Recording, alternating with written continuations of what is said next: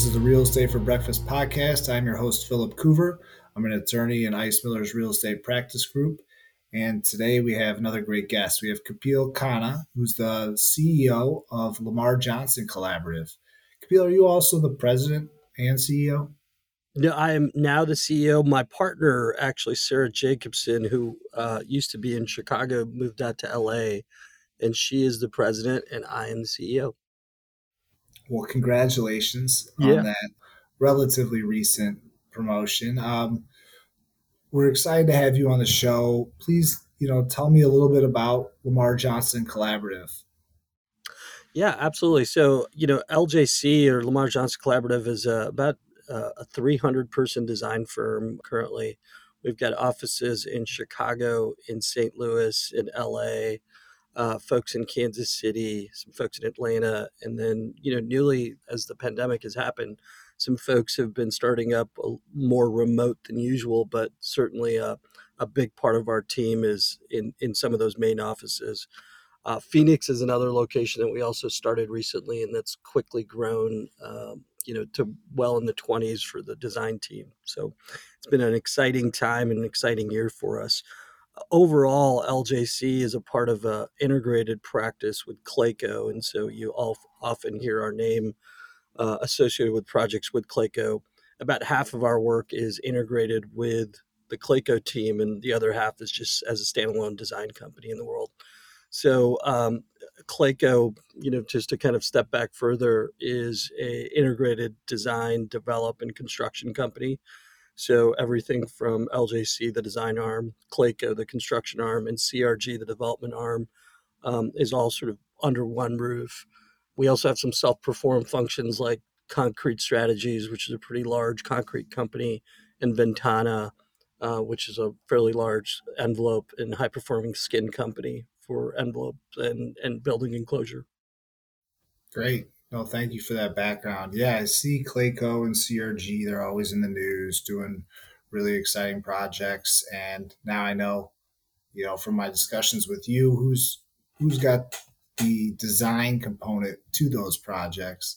But you said that you're also available for third party work. So if somebody wanted to hire LJC, they could contact you and, and try to do That's right. do other projects. Yeah, and the same thing with the Clayco team and the CRG team. They're using other architects um, and and you know partnering a lot. So I think that's makes us fairly unique in the world of especially of integrated companies. I think the fact that we are able to go out and reach into the market and find and, and successfully bring in our own work, you know, also keeps us fairly sharp and uh, competitive. So I think that's an important part of our company's culture. I think that that's true. I get that a lot because I'll be talking to a company's in house counsel and they'll be like, well, that's market. And in my mind, I'm never rude enough to say this, but I'm like, well, you're only seeing one side of things. Like you're yeah. only seeing what your company does. So how do yeah. you know what's market? I get to see how many different people as a third party service provider get to see what really is happening in the market and the kind of the variations of things. So that does, I'm sure, like you get other ideas and see other things from working with outside that you can bring, you know, to keep it within the vertical structure. Yeah, no, that's exactly right, Phil. It's a, you know, it's it's unique because we don't have two ways of working, right? We don't have a in-house way of working and an outside way of working. It's the same team, it's the same talented folks that are doing the work.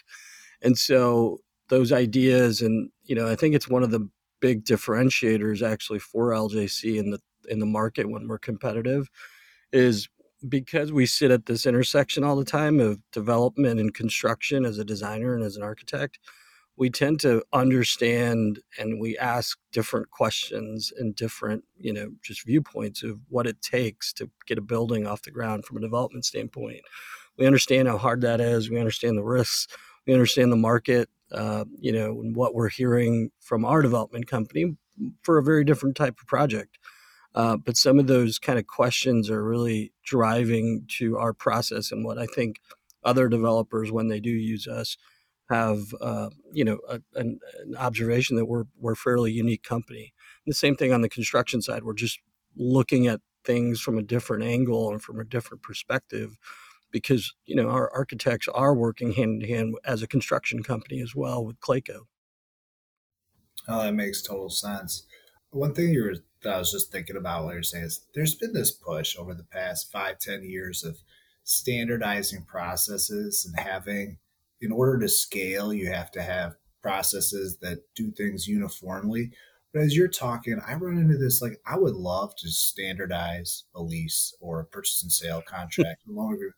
the problem is you got to think and you yeah. have to apply yeah. it to the unique situation. We work in real estate, which is uniquely unique.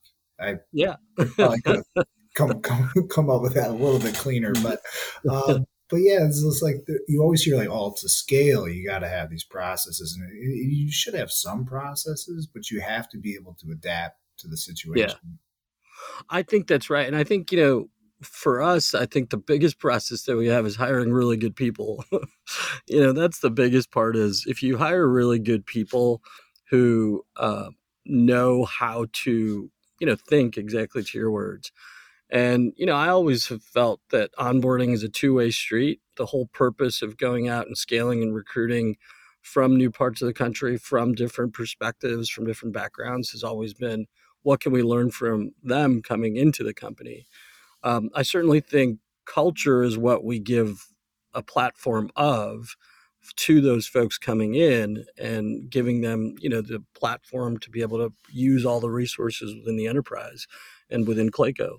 And so I think that that that's that's sort of our biggest consistency. One of the other things that we've always talked about is, you know, kind of a hallmark and a Bob Clarkism for sure. Uh, something that and Bob Clark's the founder of Clayco and started it. Uh, based in St. Louis well over 30 years ago now. So he, he, you know, he always talks about treat others as you want to be treated as a golden rule. And with that in your playbook, you can kind of, you know, really take care of a lot of the questions that come up day to day. Um, we do try to standardize certain things, of course, that make it faster for documents to be produced, for you know details to be kind of solved. But at the same time, you're 100% right. There is no prototype. You have to think, you have to adopt it to a market or, especially right now, supply chain uh, impacts and uh, and labor markets, right? So these are so unique, you know, in terms of its climate, in terms of its impact in what's happening in those local economies, that you really do have to to first and foremost learn what you're doing, where you're doing it. Right. And you know, tell us a little bit about what you're seeing in the market, and for the audience, you know, Clayco, CRG, LJC, they do really large projects, really interesting, really large projects. Um, they're not designing single family homes or anything to that magnitude. They're, they're doing things with magnitude and, and that make an imprint in the market. So you're you're always kind of pushing your boundaries. Um, but I know because I work with a lot of developers, kind of what's going on with the supply chain, but maybe not everyone does. I'm curious to your perspective on it. Yeah, it's it's been interesting. You know, I mean, so overall, from a scale perspective, Clayco as a as an entire organization will end up doing about 5.5 billion in revenue this year. So certainly a great deal of scale, a great deal of um, of movement through the company and across the, the, the country, and seeing what's being impacted, and and really what was happening throughout the year was just the same kind of impacts that we're actually seeing on a day to day with everything from, you know, toilet paper to uh, uh, whatever it is that you were trying to get. If you were going to furnish a home recently, you probably encountered, you know, going from a six week delay or a six week delivery to 12 and 14 and 16 weeks. And so, what was happening in the same thing in the commercial space was each one of those building materials was getting impacted deeply. You know, it started out with steel, then it went to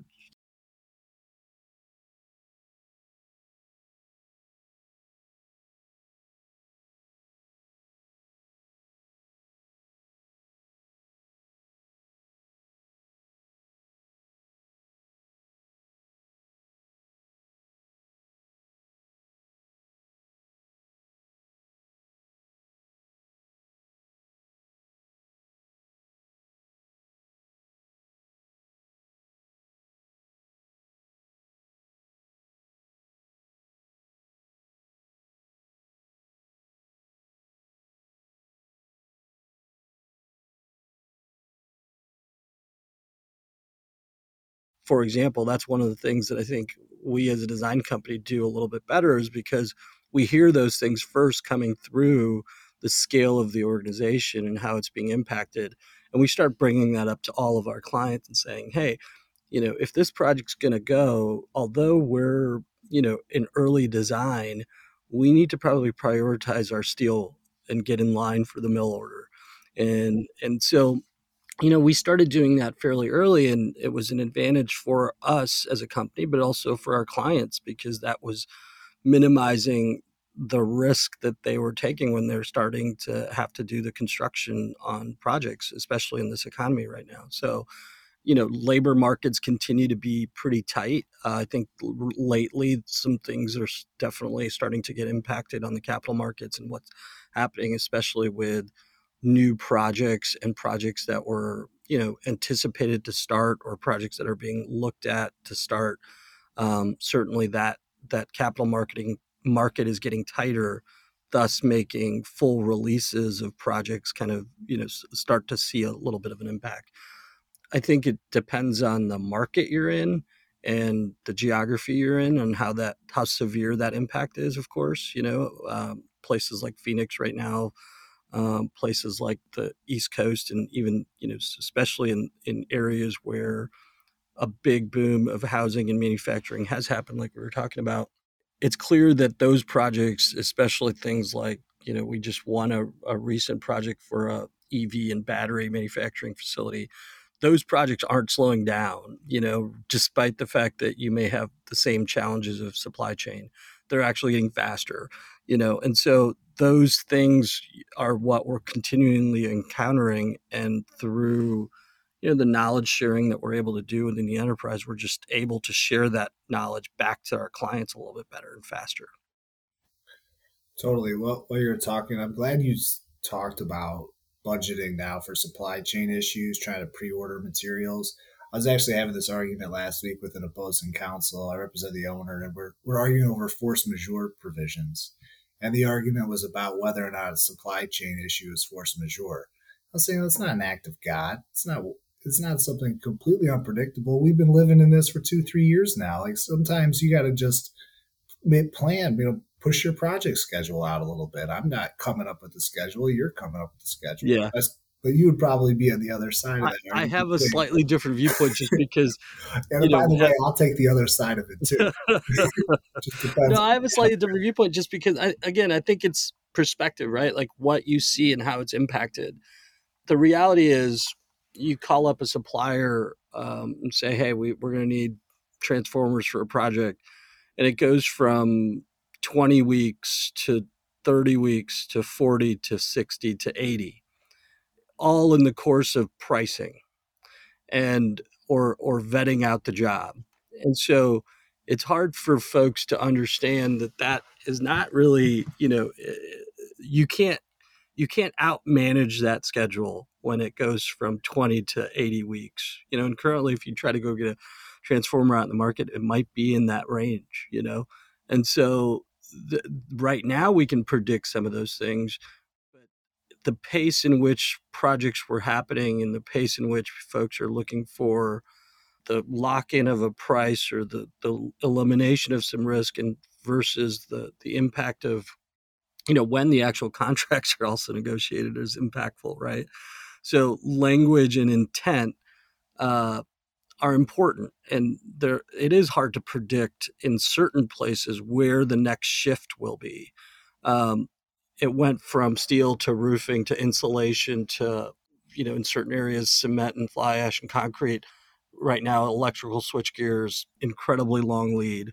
So those things will continue to pivot and new things will happen and it is certainly not a normal kind of market to be predicting on right? And so i think that's the one thing that we've all learned on the same side the force majeure there's things that we can be proactive about and good management, good construction, good design, you know, good collaboration with the owner, you can start to identify where those things are.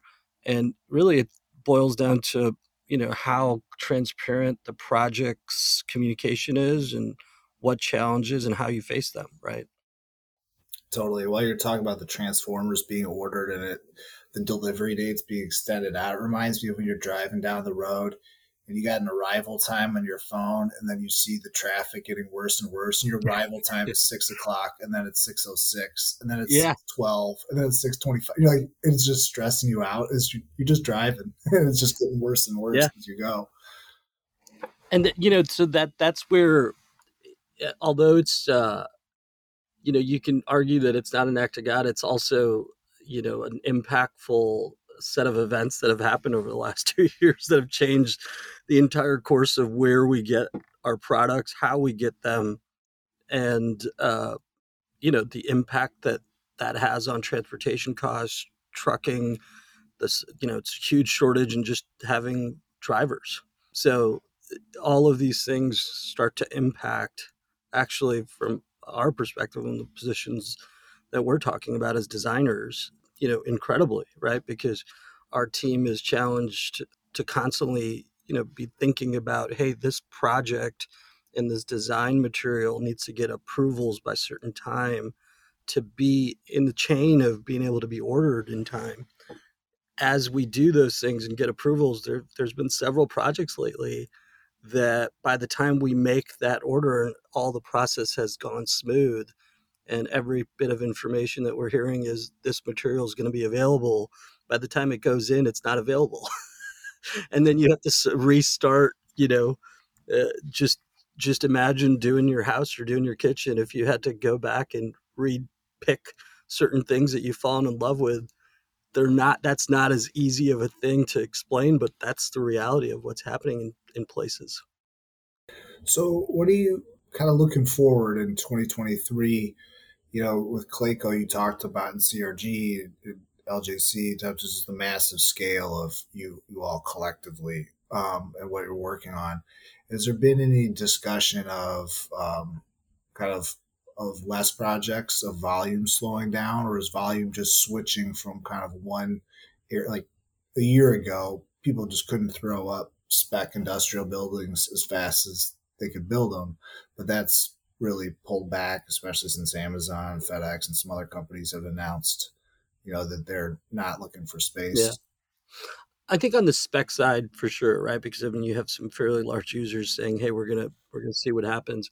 Um, on the same time, you know, I think for Clayco, we've always been pretty uh, mindful about a diversity in our work and a diversity in our practice, and then also we don't do you know hundreds and hundreds of projects actually. We we're actually you know 50 50 plus projects that are fairly large scale are are the ones that we're heavily focused on and those are key clients that are having us travel with them all over the country.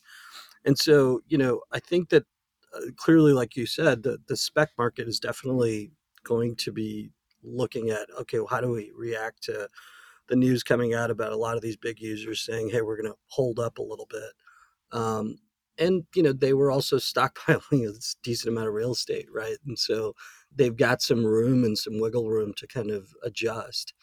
Um, I think in other markets, manufacturing, uh, food and beverage, uh, places that I'm really excited about the growth of our company and where we're you know kind of doing a lot more work indoor agriculture and environmentally controlled agriculture, both vertical, really all non cannabis based, that people are looking at and trying to solve some really big problems in the world when it comes to both the impact of global warming and food production and food distribution. And these are really exciting projects.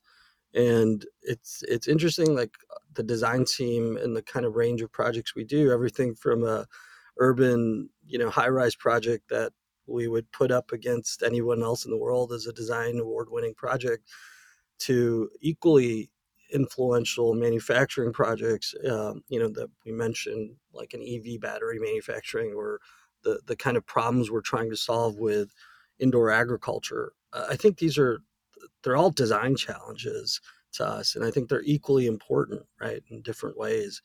And so those projects seeing the kind of steam that they've been picking up and the funding sources getting um, you know better and better for them and people recognizing that this is going to be a, a, a much needed demand is actually driving those projects into our pipeline further and further and giving us, you know, more optimism really about 2023.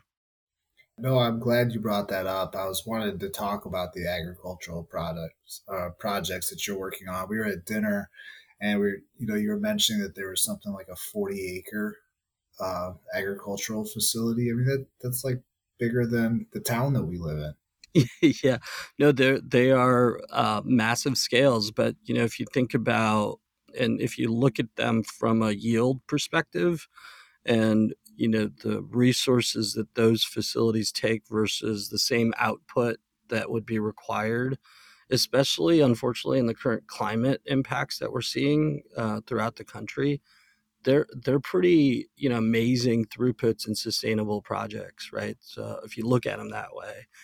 You know and that really is about the yield of what you're doing and how you're able to control that environment and the lack of disease lack of drought impact, lack of all of these things that then continue to use those resources that we all recognize are are incredibly meaningful and stressed to a better outcome. And you know, more importantly, the the ability to take those right from that location in a much more organic kind of sense of environment and ship them to be more immediately from exactly where they were grown to exactly where they're distributed from is a pretty unique model and uh, there's a lot of companies a lot of startups right now that are focused on it and something that we've really started to focus on and actually you know have folks in our company that are helping us learn and continue to advise our clients on that. So we actually recently we have a full-time grower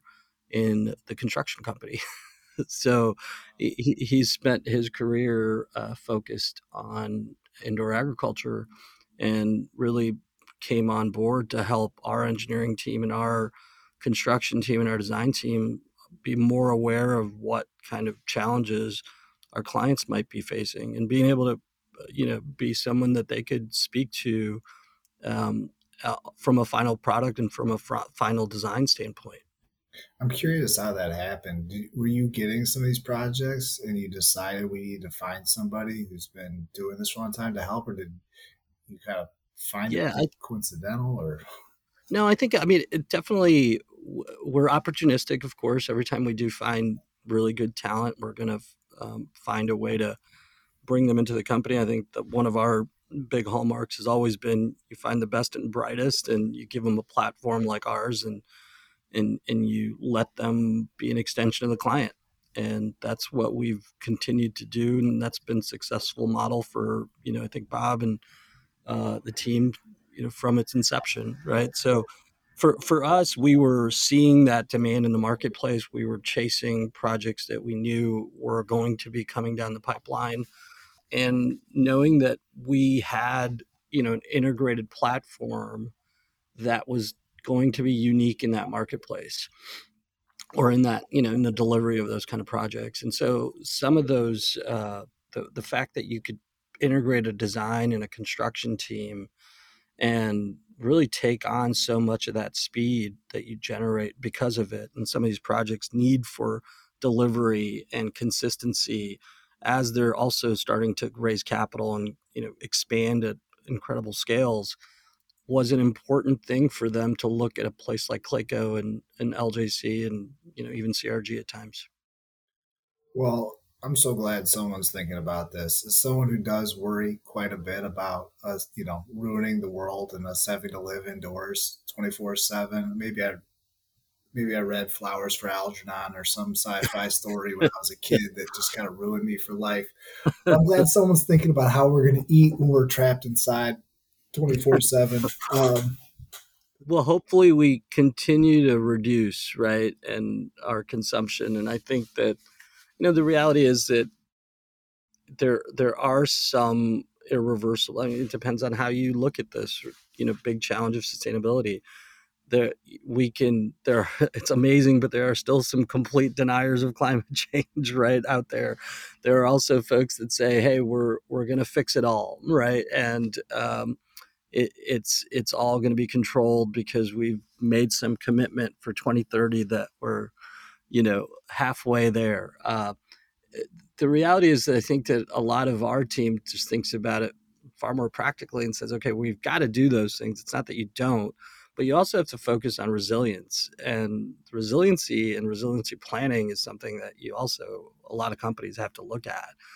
Um, for every dollar you invest in sustainable, do you invest a dollar in resiliency as well? You know, so those are the things that you start to question and say, hey, that, there are some important things to think about that there has been some, you know, clear evidence that there's some the impact that's not going to be uh, recoverable, and both economic and social and all the impacts that follow through. That's where, you know, if you think about the work of architecture and construction and development, I mean, what we're really here for is solving big problems in the world and what what what is being built in the world.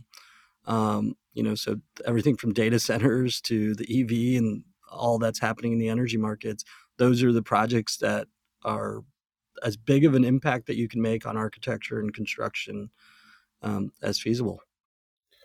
That's interesting. I, I, had not heard the term resiliency planning. Does that mean if things, if we aren't able to um, really preserve the current status of the climate, how do we prepare to withstand more difficult challenges? Well, I think if you look at large real estate holders, they're already thinking about it, right? Um, you've got large tech companies that are large real estate holders that had guidelines of where, especially in the West Coast, if they were near a shoreline, if they were near a body of water, of where their finished floor elevation needed to be with the potential impact of sea rise. So if you if you are building a 50 year building or a 100 year building and you're building for an institutional campus or an institutional user or a you know large scale tech company there's probably folks already thinking about that and setting some standards about those future you know resiliency programs. So those are the things that we do have to address and we do have to talk about uh, as a team I'm not here to claim gloom and doom, so don't get me wrong, but it's you know it's just a matter of being, you know, it's another design parameter, right? So if somebody says, "Hey, we're building this education facility," and usually they have guidelines for roofing and materials for exterior envelope and insulation that try to create a 50 year kind of standard building well 50 years from now everything we're talking about has to also consider the climate impact and resiliency impact that it should have. That's just, in my opinion, it's just good design thinking and and has got to be woven into practice, right? And so, um, at the same time, there's large real estate holders that you know probably do have to look at their real estate holdings and say, where will we be in 50 years? What do I want to consider, um, you know, an alternative route for? Yeah, no, I like that. It's like you're not in the business of making predictions. You're in the business of preparing for several different outcomes.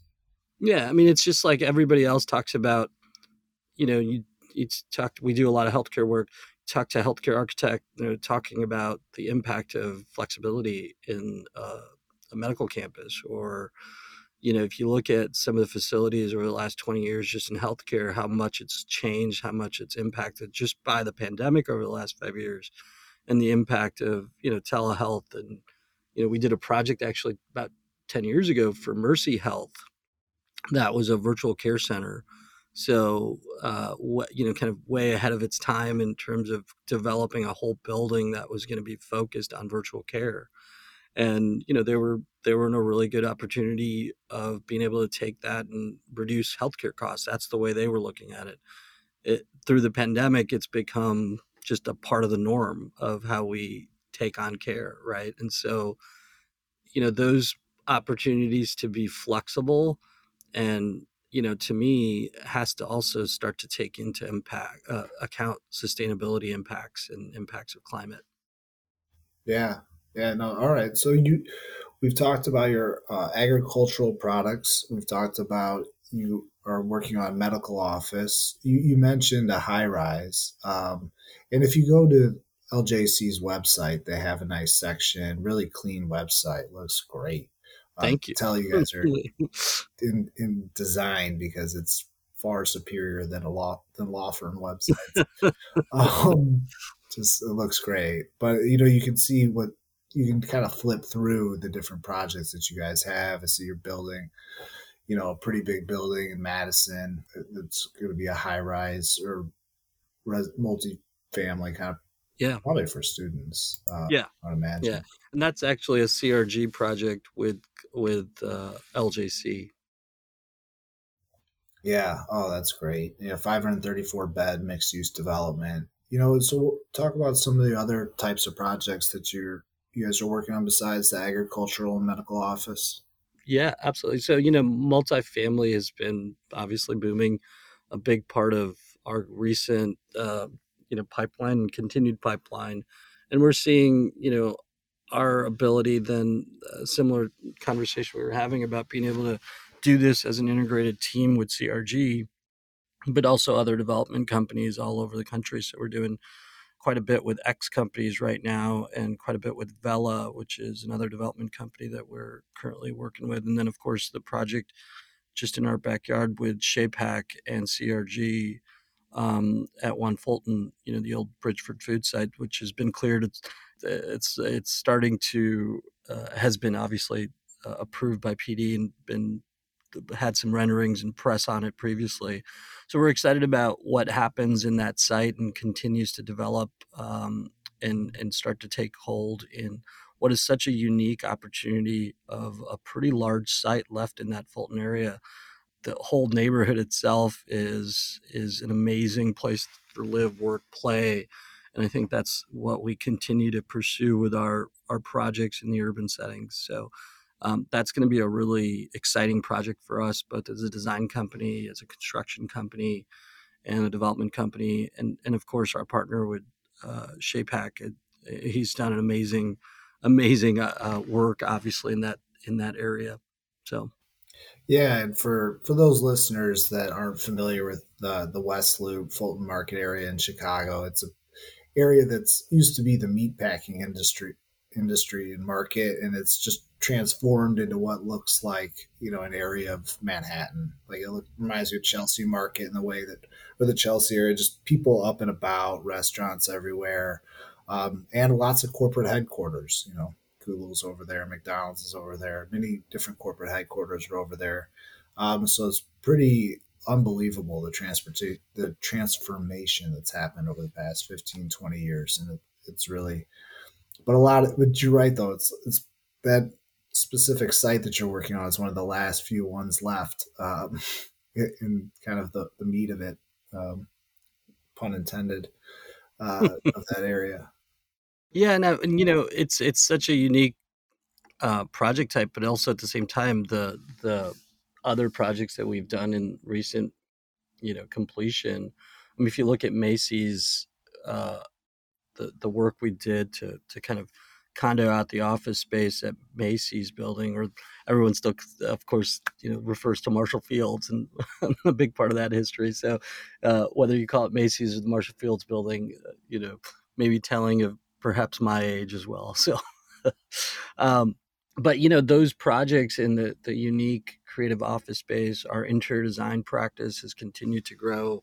We recently finished, uh, you know, really large scale project for Horizon um, Pharma, which actually recently was in the press for having been acquired by Amgen. And, and so, you know, there's some exciting things that are happening in the world of pharma as well. And we're equally involved in you know complex science-based projects as well. Uh, we did a project actually for Pfizer here in St. Louis where we're the builder, the architect, the designer is one of those integrated projects with our development team as well. And so, you know, it kind of highlights um, being able to pull all these services together. And one of the things that you know happened in the Pfizer facility in St. Louis was actually where some of the research for the vaccine was developed for uh, Pfizer's COVID 19 vaccine. So, you know, some of the things that we always actually really reflect back on. And I think this is a good, you know, it's end of year discussion, right? So a lot of folks are doing a lot of reflection as they always do. And, you know, one of the things that we always reflect on is one of our mottos is beyond these walls. And what beyond these walls is about is, you know the work is exciting, the architecture and the design. We have an incredibly talented team, and we're really excited to do those projects. But it's what's happening inside. These are people's homes. These are people's memories that they're making. If if we're getting a chance to do a multifamily project for Pfizer, it was where what's allowed my kids to go back to school and uh, some peace in our house. for uh, for those who were parents during the pandemic, we all need a big group hug at some point. But um, but not too yeah, close so the, of a group hug, you know. Yeah, right, right. With with restrictions, right, with uh, six feet apart. Uh, but but I think that those are the things that we reflect on, and that the impact that these projects make, and the challenges and the the success those businesses then can have. So those are the you know to me the reflective part of our of our end of year work is you know look at where we've impacted things that are happening on a day to day from ever where we live to how we live and where some of those folks are making new memories so. No that's that's a great way to kind of wind down this discussion and uh, two quick personal notes is one yes i grew up going to the marshall fields checking out their uh, their their store windows on Christmas Eve with my family. We go in there Christmas Eve day, get some Frango mints, and uh, mm-hmm. cool that you transform those into condos above it. Um, and then you know Pfizer, actually, I know a little bit about that. Both my sister and my brother-in-law worked for Pfizer for over 20 years in the Kalamazoo area. My brother-in-law actually used to fly down and he had one. Um, a management position at the St. Louis plant. And so he would fly down there four days a week, fly back.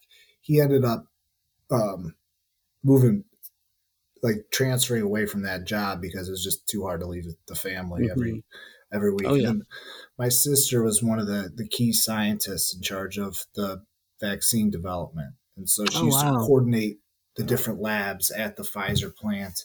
And that was a brutal year. She was working seven days a week, would have to like wake up at two in the morning, go into the plant to check on um, where everything was, the vaccines, then come back home and then go back. And then, you know, she's just working.